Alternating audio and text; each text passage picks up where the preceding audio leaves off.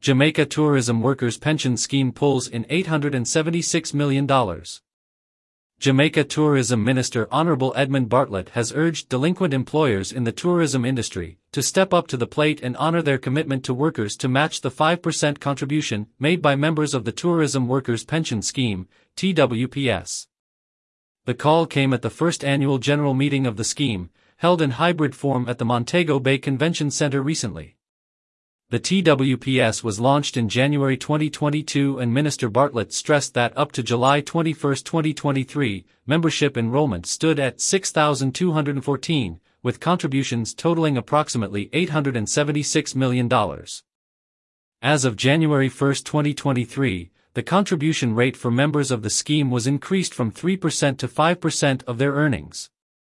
This is to be matched by a 5% contribution from their employers. However, Minister Bartlett lamented that some employers are not paying the employer's portion and need to do the honorable thing. Mr. Bartlett also suggested that employees could contribute a higher portion of their earnings, such as 10%, ensuring a pension higher than the $200,000 per year minimum benchmark. The scheme is designed to cover all workers ages 18 to 59 years in the tourism sector, whether permanent, contract or self-employed. This includes hotel workers and people employed in related industries, such as craft vendors, tour operators, red cap porters, contract carriage operators, and workers at attractions.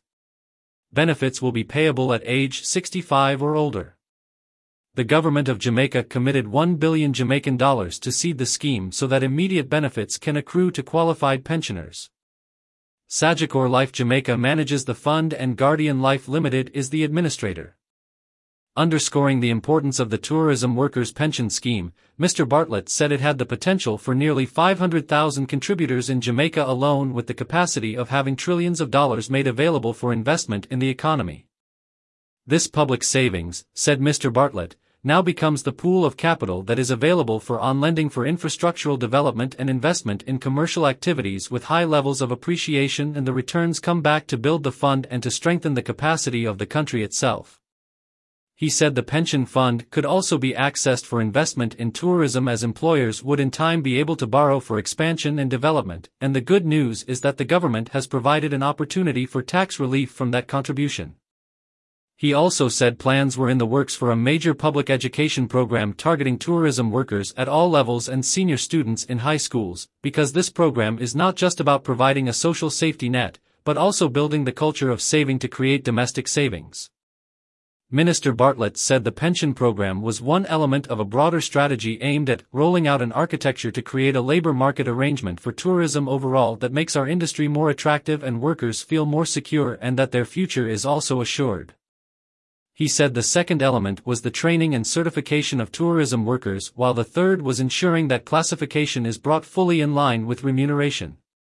What will eventually happen in the industry, he said, is a new system of meritocracy with equity, you are trained, you qualify, you're certified, you're classified, you cannot be denied access. Minister of Tourism, Hon Edmund Bartlett, third left, engages in a brief discussion about the performance of the Tourism Workers Pension Scheme, TWPS, prior to delivering the keynote address at the scheme's first annual general meeting, which was held at the Montego Bay Convention Center on Wednesday, July 26, 2023. Minister Bartlett is seen here in dialogue with, from left, Vice President, Employee Benefits Division of Guardian Life, Constance Hu, Chairman of the Board of Trustees for TWPS, Ryan Parks, and Permanent Secretary, Ministry of Tourism, Jennifer Griffith.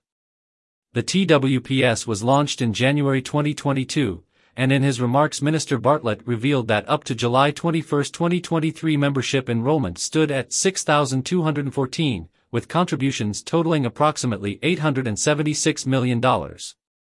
Image courtesy of Jamaica Tourism Ministry. More news about Jamaica.